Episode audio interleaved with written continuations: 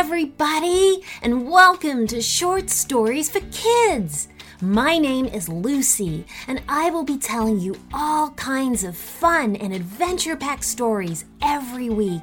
And you know what the best part is? You get to decide what's in the story. So all you need to do is leave a review for the show, and in that review, tell me what you would like in your story. And me and my magic team will write one just for you. And even better, read it out on the show. How about that? So you might say, Hi, my name is Jimmy, and I would like a pirate and a dinosaur in my story, and we will get to work to write one for you. Enjoy the story. The Wizard and the Rabbit. A long time ago, there lived a young wizard. He was traveling to the Queen's castle to take part in a magic contest.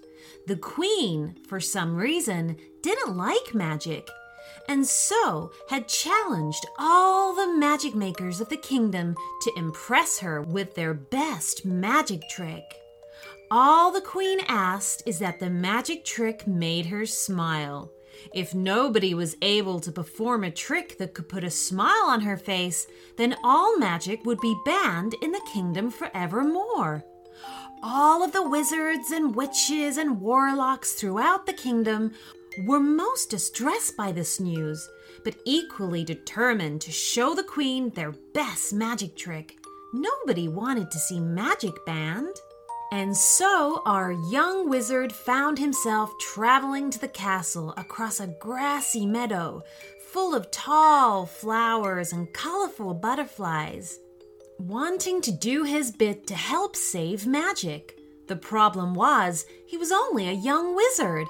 He had a pointy hat, but he was too young to grow a beard, and the only magic he knew was very simple and not terribly exciting.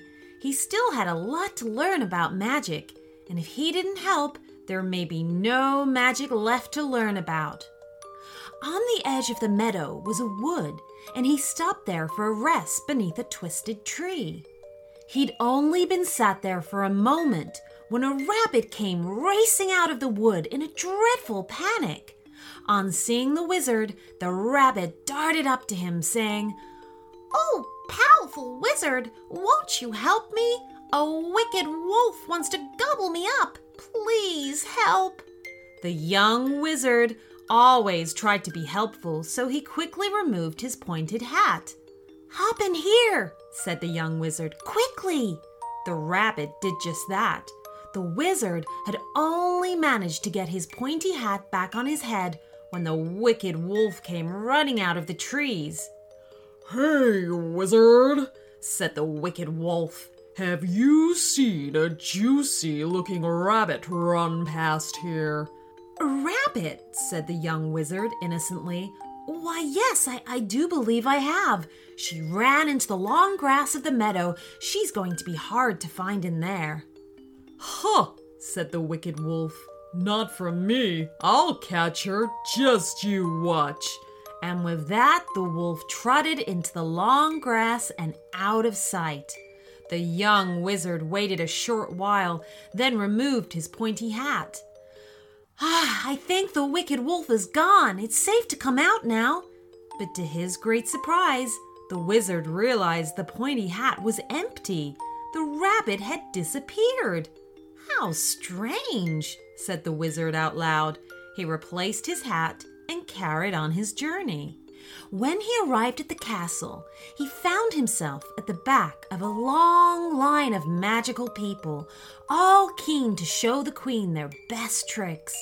He had to wait a long time, slowly shuffling forward a few steps, as another witch or wizard at the front of the line was sent home for failing to make the queen smile.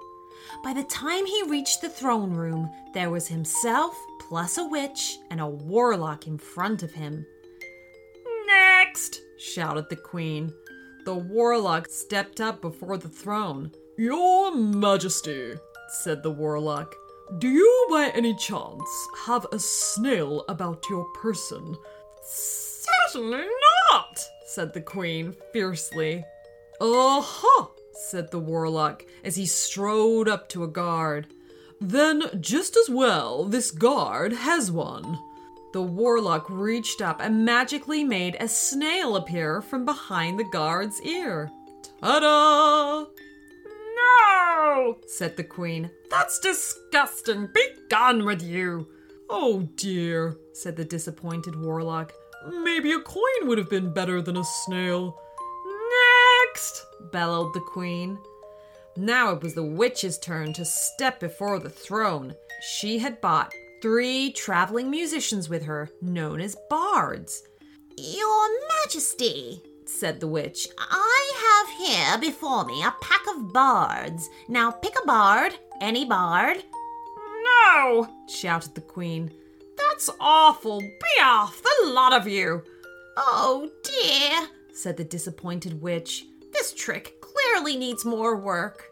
Next, bellowed the queen. There was only the young wizard left.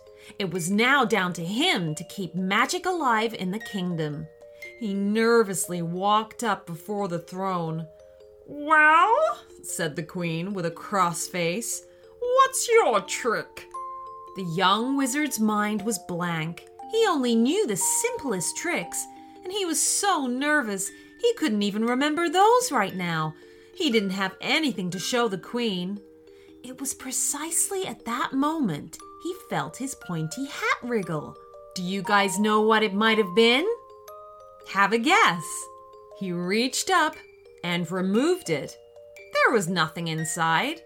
He turned it right way up and gave it a shake, but nothing fell out.